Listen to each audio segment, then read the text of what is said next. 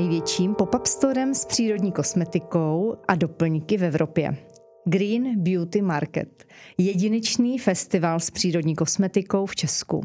Mým hostem dnešního podcastu je Andrea Mudab-Vémolová. Andreo, krásný den a díky, že jste přijala pozvání natočit tento podcast. Dobrý den, zdravím posluchače.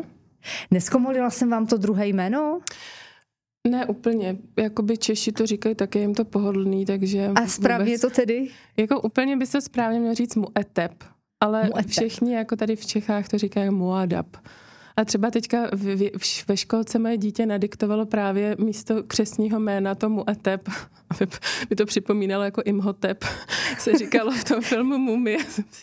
Takže tam nakonec to bývala ještě další nová písmenka. Ano, přesně tak, takže vůbec v pořádku úplně. Krásný den, všechno od mikrofonu přeje Kateřina Haring. Andro, když se u vás zrodila myšlenka založit největší pop-up store a vlastně začít pracovat na tom, aby festival, řekněme, zelené kosmetiky se mohl tady v České republice uskutečnit? Bylo to zhruba mezi lety 2014-2016, kdy já jsem pracovala jako PR nebo tisková mluvčí některých značek, kosmetických značek a od roku 2012 přírodních kosmetických značek. A samozřejmě, protože ještě tady nebyla taková osvěta, tak oni neměli moc peněz, bylo třeba prostě pracovat za málo a odvádět co nejlepší výkony, abych prostě ty značky dostala do toho povědomí. A napadlo mě vlastně tehdy, že by bylo fajn, kdyby jsem udělala nějakou akci, kde bych mohla to PR uplatnit a oni by tam byli všichni zároveň, takže by nemuseli platit tolik a přineslo by jim to jakoby velkou propagaci vzhledem do médií a tak dále. Takže to byl takový prvotní impuls k tomu založit Green Beauty Market. Když se ohlédnete zpátky, co bylo nejtěžší? Tam asi musím říct, jako vůbec si udržet tu víru, že to dává smysl, protože když jsem vlastně ten Green Beauty Market zakládala, tak mi přišel takový nápad, aby to bylo co nejudržitelnější, že to udělám v showroomu koupelen. A teď prostě showroom koupelen v centru Prahy. Kosmetika vystavovaná v koupelnách. To všechno dávalo smysl, ale přesvědčit ty značky, aby tam chtěli vystavovat, když byli zvyklí jako na stůl, stánek, na nějakou prostě výstavní plochu, tak oni se mi úplně jako v podstatě vysmívali někteří, jakože třeba v koupelně bude záchod. Já říkám, no tak v koupelně taky máte záchod, taky tam máte kosmetiku. No ale naše značka nemůže být jako vedle záchodu prostě vystavena. Říkám, ale jako dává to smysl, je to prostě přirozené. Takže jim to vysvětlit, s každým se sejít a pořád tomu věřit, že to jako dává smysl a že to dobře dopadne, protože nikdo to nikdy takhle neudělal. Tak to bylo asi jako fakt to nejtěžší. A evidentně se to povedlo, protože se to ujalo. Pokud se nepletu, tak tam vystavujete stále. Je to vlastně prodejná Laufen a těchto známých značek. Je to na Legerové ulici, ano. A je to vlastně showroom koupelen. Má to asi 700 metrů čtverečních. Je tam vlastně i česká značka a ta švýcarská značka a vystavujeme tam stále. I když se vlastně změnil třeba koncept, mají tam architektonicky to třeba upravené, tak pořád jakoby to dává smysl. Je to už 6. ročník, takže si za tím konceptem fakt stojím, že se to povedlo. Co naopak šlo jako po másle? No, musím říct, že jako skoro nic. Tam opravdu, jako všechno to bylo strašně problematické. Já jsem byla v období, kdy vlastně jedno dítě nastoupilo do jeslí, mělo špatnou adaptaci, prostě nemohla jsem spát. Teď klienti jakoby nedůvěřovali tomu projektu. Já jsem to pořád musela vysvětlovat. Zároveň jsem teda měla za sebou jakoby mentorku nebo koučku, která mi pomáhala s tou vytvořením nabídky a všech tady těch věcí. Ale jako po másle to nešlo vůbec. Vůbec ani jeden bod? Vůbec, ani jeden bod. Pak jako, i když se ta akce uskutečnila, tak to všechno bylo takový furt jako strašně labilní, nebo jak to říct, jako necítila jsem prostě vnitřní úspěch. A ten jsem cítila až tak jako ve 4. ročníku v roce 2019, že se to jako fakt povedlo. Ale přesto se vám každý rok dařilo vlastně ty značky přesvědčit majitele objektu, aby se to uskutečnilo, takže to musel být úspěch hned na poprvé. Jako asi byl, oni viděli v tom tu výhodu toho PR, protože já jsem vždycky měla strašně velký pokrytí jako v médiích, tím, že jsem vlastně působila takhle, Měla jsem tam dobré kontakty, což už teďka nemám, ale jako tam ta výhoda byla té akce, že opravdu to bylo hodně jako zpropagované. Ale výsledek toho, že třeba by tam přišlo o to víc lidí, to úplně nebylo. Další ročník je vlastně již za chvíli, za necelý měsíc. Říkám to správně, pozvěte nás. Akce se koná 10. a 11. listopadu v Laufen Space Prague, je to v centru, přímo vlastně na metru, takže je fajn přijet jako městskou hromadnou dopravou, což je velmi ekologické podle mě. A kromě vlastně vystavujících více než 70 značek přírodní kosmetiky, skutečně přírodní kosmetiky, kterou sama jako pečlivě kontroluju, tak tam budou i doplňky stravy, bude tam i taková ochutnávka modních udržitelných značek a vlastně po celou sobotu budou přednášky zdarma. Vy jste vlastně festival nazvala Festival zdravé péče o krásu, říkám to správně.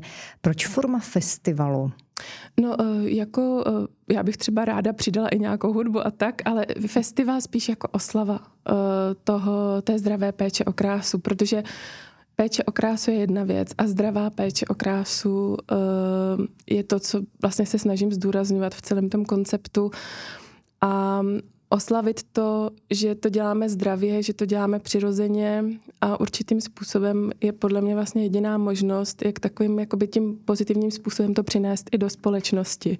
Protože tady nejde o to, že přírodní kosmetika by se měla vymezovat oproti konvenční. Tu, kterou prostě najdete všude, je v reklamách a tak dále. To prostě tohle není cesta. Kritizovat, že velké korporáty to dělají špatně a my jako jsme jediný, kdo to dělá dobře. Já si myslím, že jediná cesta je diskuze, komunikace a snažit se najít nějaký společný střed, který je dobrý jak pro zdraví, pro zákazníka, tak vlastně pro planetu. Já mám pocit, že biokosmetických značek je v České republice poměrně dost, nebo že jsme na tom, řekla bych, dobře. Že tady spousta žen, které něco vymysleli, začaly dělat, je to, když bych to nazvala jedním tím slovem, opravdu zdravé, je to zelené. Pletu se, nebo jsme na tom opravdu velmi dobře v celosvětovém měřítku? Já vás trošku opravím v tom, že biokosmetika vlastně musí být certifikovaná a musí vlastně ty suroviny pocházet z ekologického zemědělství. Takže biokosmetiky tady tolik není. Řekněme, že vlastně ty značky se nenechávají certifikovat, protože je to prostě drahé. Ale přírodní kosmetiky, kvalitní přírodní kosmetiky jsou tady mraky a opravdu jakoby existuje podle mě 50 plus značek, které pochází z té české provenience, jsou velice kvalitní, některé cenově dostupnější, jiné méně. A myslím si, že to pravení v tom, že čeští zákazníci velice rádi podporují jako lokální značky. Řekla bych, že to je takový unikát možná v Evropě. Samozřejmě, že Němci, Švýcaři, Rakušani, všichni jsou patrioti, ale Češi, jako tam cítím tu esenci, že je to pro ně jako strašně důležité. Proto tolik těch značek vlastně oni prosperují, aniž by šli do zahraničí. Jako já snad znám jenom jednu značku, která se etablovala i v zahraničí a je na trhu nějakých 9 let. Jinak všichni jsou jenom tady v Čechách, trošičku třeba na Slovensku a vím, že třeba jedna značka teda má jakoby i nějakou provenienci v Dubaji, ale jinak prostě všechno, veškerý obrat jejich a růst se činí jakoby tady v České republice. Takže trh je dostatečně velký a dovede pojmout všechny. Spíš takový jako že oni chtějí to podpořit, že prostě mají k tomu tu vůli. Mm-hmm. Jsou nějaké výrobky, ve kterých jsme opravdu jakoby top na špici, které možná zatím nemají žádné srovnání podobné ze zahraniční konkurencí? Mě teda napadá jako jenom jedna a netýká se to úplně kosmetiky. Můžete klidně jmenovat. Jo, je to vlastně značka Alchymistky, která má takový produkt, který jmenuje se to mýdlož a je to jakoby na čištění, prostě domácí drogerie, domácí kosmetika na čištění dřezů, všeho prostě špíny a je to vlastně jenom, myslím si, soda a kyselina citronová nebo nějak, jakoby takhle je to tam smíchaný, nevím, to bych lhala, kdybych řekla, že vím. A ten produkt skvěle funguje, je strašně udržitelný, fakt jako neuvěřitelně funkční a je to i ekologicky balené, takže to si myslím, že je jedinečný produkt. A co se týká kosmetiky, tak tam bych řekla, že nemáme žádný takový produkt, který by byl jedinečný, protože Česká republika totiž nevyniká žádnými rostlinami, které by se tady jakoby exkluzivně vyskytovaly, jako třeba arganový olej v Maroku. Takže ona moc jakoby nejde vytvořit na lokální bázi. A máme tady třeba dostatek malin, ale zase semena z maliníku se lépe získávají v jiných státech. Takže prostě myslím si, že nejsme jakoby tady v tom ničím unikátní, že unikátní je ten český patriotismus jako k těm českým značkám. Vy jste mě hodně překvapila, protože já jsem nečekala, že mi zmíníte výrobek, který je spíše pro to všeobecné použití doma. To mě doslova překvapilo, takže předpokládám, že na festivalu najdeme i tyhle druhy výrobků.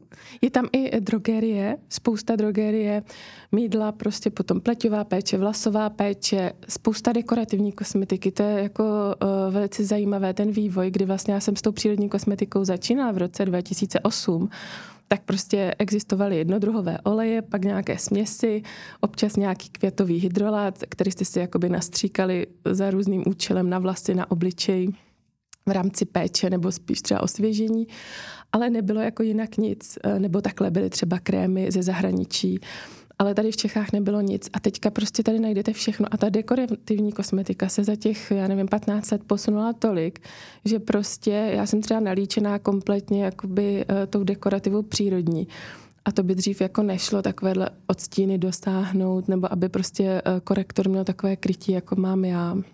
Takže opravdu ten posun je neskutečný.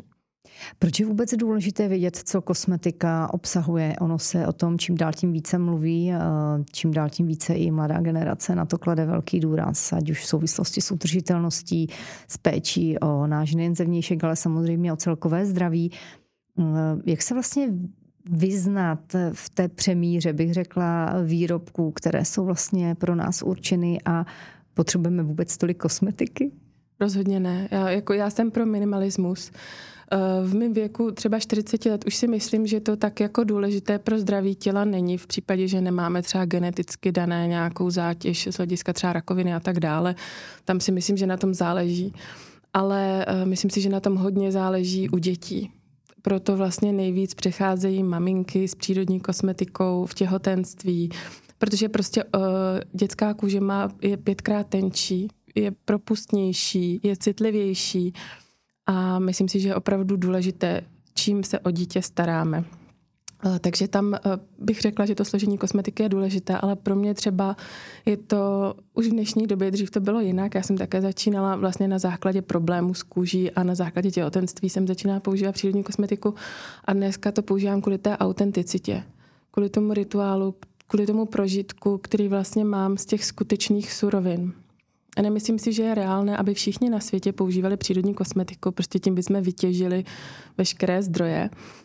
V nějakém minimálním množství ne, ale lidi to asi dost přehání s tím množstvím kosmetiky, přesně jak jste řekla. Rozhodně si ale myslím, že ta autenticita toho rituálu je prostě strašně důležitá. Jako když se napijete čisté vody nebo vody s citronem, tak máte jiný pocit, než když si dáte prostě nějaký chemický koktejl. Jo, a stejně je to s tou pletí, která je vlastně kůže největší orgán těla, takže určitá senzitivita na to, co na ní dáváte, tam je a je to prostě i o emocích a o tom prožitku. Jak se tedy orientovat v té spleti tolika výrobků? Podle čeho vybírat? Já myslím si, že dneska už vlastně ta přírodní kosmetika je dostupná i v drogeriích. Pokud někdo chce něco sofistikovanějšího, bych se rozhodně obrátila na kosmetičku. Existuje určitě desítky kosmetiček po celé České republice, které pracují s přírodní kosmetikou. Tam bych asi začala. Nějaké menší doporučení.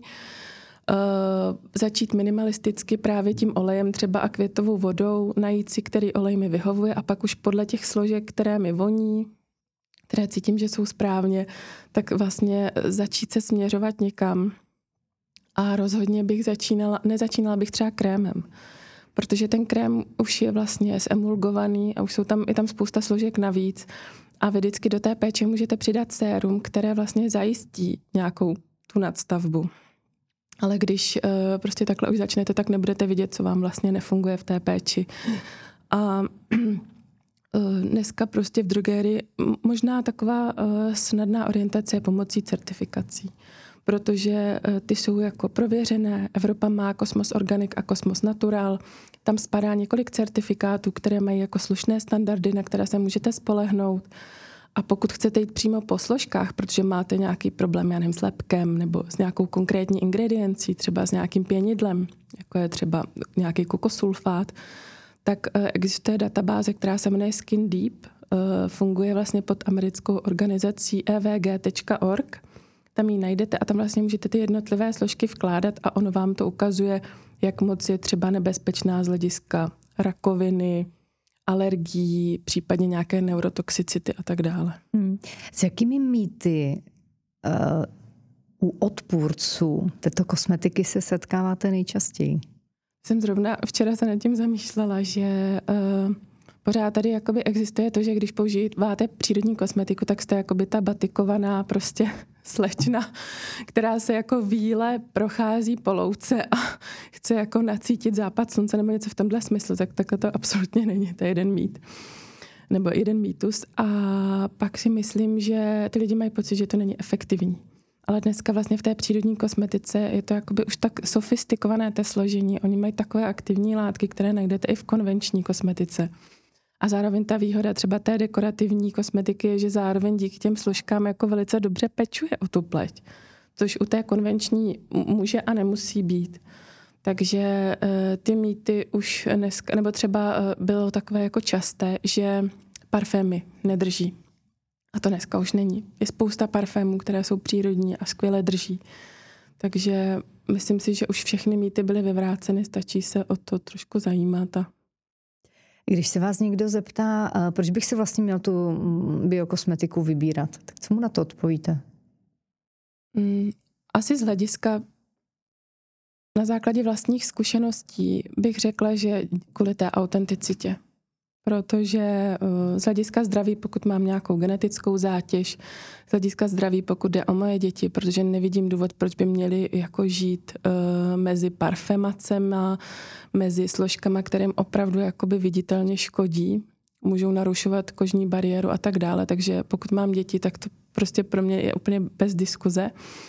A potom z hlediska trošku té blízkosti, všichni žijeme, nebo většina z nás žije ve městě, tak trošku se přiblížit ne přírodě, ale tomu, co je skutečné. Ne tomu, co je syntetické a nějakým způsobem jako vyrobené člověkem. Když se na to podívám z druhé strany, ze strany vlastně těch výrobců, tak určitě jsou tam i výzvy, se kterými oni bojují, protože nevím, obalová technika možná není ještě plně k dispozici taková, řekněme, udržitelná nebo plně recyklovatelná, nebo nevím, co by mě teď ještě k tomu napadlo. Jaké jsou pro ty výrobce největší výzvy v současné době? Já bych řekla, že jakoby čeští výrobci nejvíc asi bojují s tím, že třeba musí objednat nějakou ingredienci a k těm obalům se vrátím. A ty ingredience mají moc. A protože mezi sebou nespolupracují, tak jim třeba vlastně ta ingredience projde. A stála 80 000, ale na tu svoji šarži potřebuje jenom určité množství a do té další šarže jim to třeba nevydrží, protože prostě ta expirační doba je tam kratší. A co se týká, tam si myslím, že by bylo fakt stálo za to, kdyby ty značky trochu začaly spolupracovat. A co se týká těch obalů, tak tam jsou jako výzvy různé. Většina z nich prostě ten plast používá, ale kdo se tak jakoby víc snaží, tak jde do skla. Spousta značek má vratný systém, že můžete vrátit ty obaly, ale já myslím si, že oni nejvíc řeší to, že musí toho objednat prostě vždycky hodně.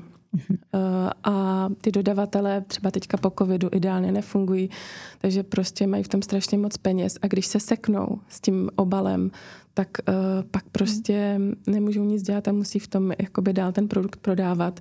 Já si myslím osobně, že přírodní kosmetika do plastu nepatří, ač je to jako praktičtější ve sprše třeba, aby se tam nerozbilo o tu vanu, tak si myslím, že možná jako tak dětská, ale ten plast bych čím dál tím víc jako posouvala dál. Nevím, jestli jsem odpověděla.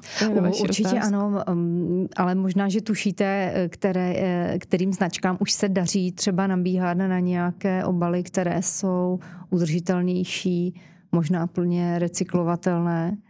Tady mě napadá třeba slovenská značka Milo, která je takovým jako pionýrem v těch obalech, že ona vlastně nejdřív měla krabičky a pak vytvořila jenom takové košilky, které jakoby chránily ten obal, ale nebyly ze všech stran, což mi přišlo jako velice chytré, to dělala při rebrandingu. A potom vlastně šla i do takových jakoby nových obalů. Ten materiál se jmenuje Sulapac, nevím, Sulapac nebo Sulapac. a nevím přesně z čeho je, ale vlastně je to alternativa plastu, která nepouští do toho obsahu vlastně ty složky, které by mohly být problematické.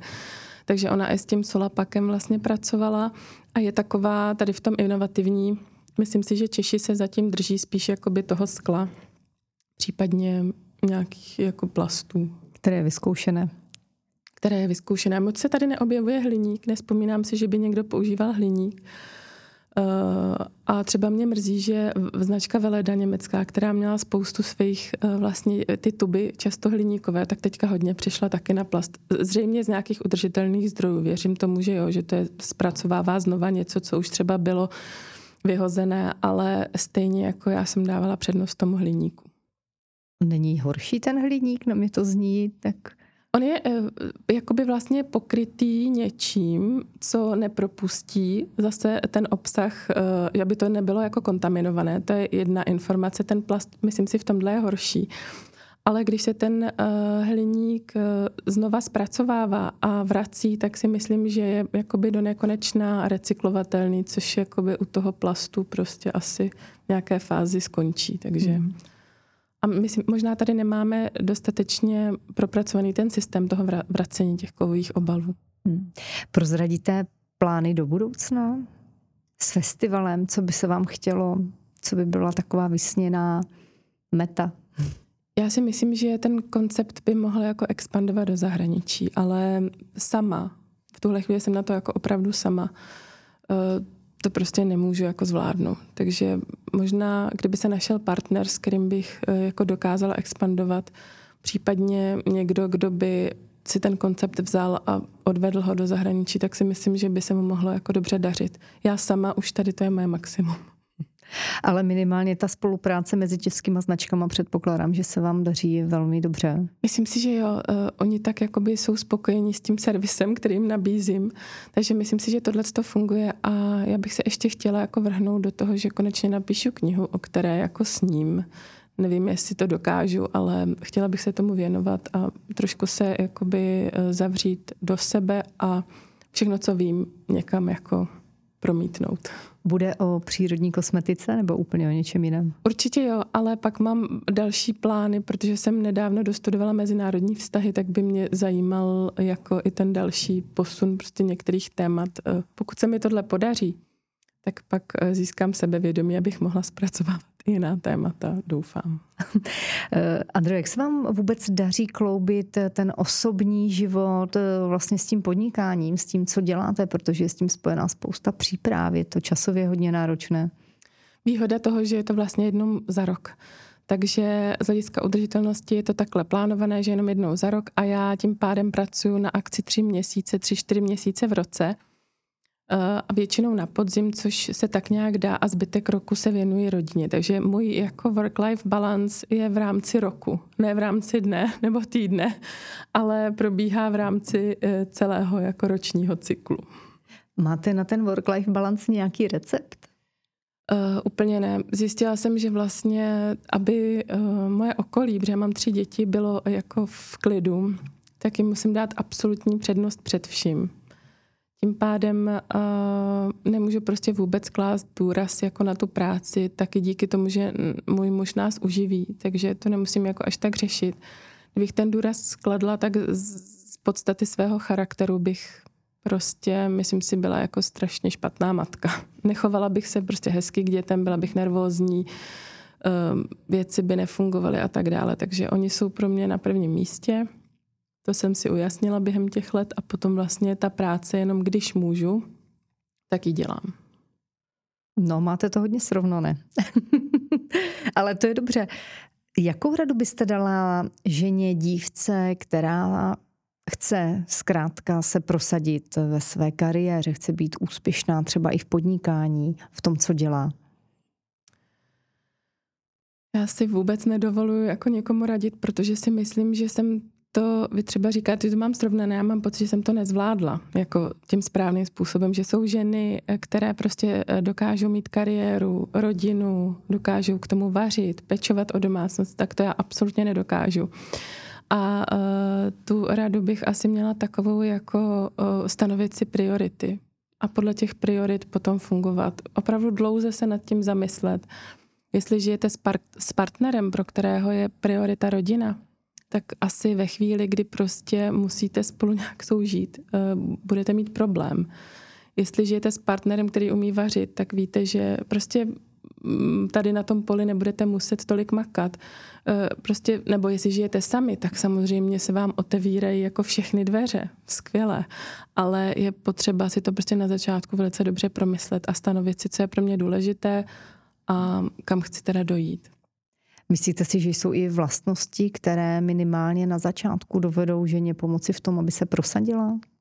Myslím si, že určitá systematičnost jako pomáhá a myslím si takový to vnitřní sebevědomí. Určitě si myslím, že není na místě nějaká falešná skromnost a strašně důležité je jakoby věřit a mít ten vyšší cíl. Já třeba, mým cílem bylo chovat se ekologicky, pomáhat planetě, pomáhat zdraví lidí. A ten vyšší cíl mě potom vedl přes ty jednotlivé stromy tou alejí, abych došla na konec. Ale musela jsem prostě vidět něco úplně jiného, co s tím až tak nesouviselo. Byl to spíš můj nějaký vnitřní pocit, který jsem potřebovala získat tím, že vlastně udělám určité kroky. Hmm. Pokud máte čas na knížky a čtete, je nějaká, kterou byste nám doporučila? A možná mířím trošičku i na takovou tu motivační literaturu, která může pomoci samozřejmě v tom, aby žena, nechci říct, dosáhla svého cíle, ale aby byla úspěšná v tom, co dělá. Byla nějaká taková, která na vás zapůsobila, nechala ve vás otisk? Já motivační knihy moc nečtu, protože nemám ráda, když mi někdo radí, co mám dělat. Ale, taky pěkný návod. Ale rozhodně, já se teda inspiruju všude. Teďka jsem přečetla vlastně sérii Romantické útěky od Julie Kaplinové, nebo myslím, že to tak čte. A strašně jsem si jako užila to cestování prstem po mapě. Hrozně jsem si jako vnitřně vyklidnila, samozřejmě, protože to bylo pořád dokola, vždycky prostě nějaký vztah, začátek, konec a tak dále. Ale já jsem si tam našla to svoje. Jsem prostě byla v Tokiu, v Chorvatsku, v Irsku, ve Skotsku a jako strašně mi to dávalo ten feeling toho, že těch míst, těch lidí, co prožívá, jakým způsobem mluví. Strašně jsem si to užila. Jo, souhlasím s váma, že tohle ona opravdu umí, taky jsem jich pár přečetla. Mám tady teď pro vás otázku od předchozí hostky. Co je na vašem příběhu to nejdůležitější? Co považujete za zlomový bod? Já si myslím, že byly to dva body. Jedno byla smrt mého otce, který vlastně zemřel při autonehodě, když mi bylo 19, na mé 19. narozeniny. Tak to jako bylo směrem dolů. A pak o 2,5 nebo o 3 roky později, kdy jsem poznala svého muže a najednou jsem, jak já jsem, myslím si, byla poměrně jako labilní, jako mladý člověk a měla jsem problémy se sebevědomím, tak v rámci toho, že jsem potkala jeho, tak jsem měla prostě pocit, že to je ono. To jsem absolutně věděla, co chci, jak to chci, tak to byl velký zlom v mém životě. Krása, tak držím palce, to vydrží dlouho. Když mi tady napíšete otázku pro dalšího hosta, ještě by mě zajímalo, jestli máte pro ty těžké životní chvíle nějaký citát nebo motto, které vás třeba nakopnou a pomůžou vám právě, když jste úplně dole. Já vždycky, ale není to motto, který bych si cíleně řekla, ale asi jsem si to nějak naučila z dětství, prostě když se chce, všechno jde. Já jsem byla prostě ochotná vždycky všechno zlomit. Teďka už jdu víc intuitivně, ale vím, že to funguje. Prostě když člověk chce, tak to jde. Kdybych se chtěla stát prezidentkou České republiky a budu to chtít, tak se to prostě stane. Jenom si to potřebuji jako přát a činit ty kroky k tomu, aby se to stalo. Takže všem říkám, když se chce, všechno jde. Krásný závěr. Andreo, moc krát děkuji. Přeji vám nejen samozřejmě pevné zdraví, krásnou zdravou rodinu, ale ať vám vycházejí všechny plány, ať se vám daří. Moc děkuji za váš čas. Naschledanou.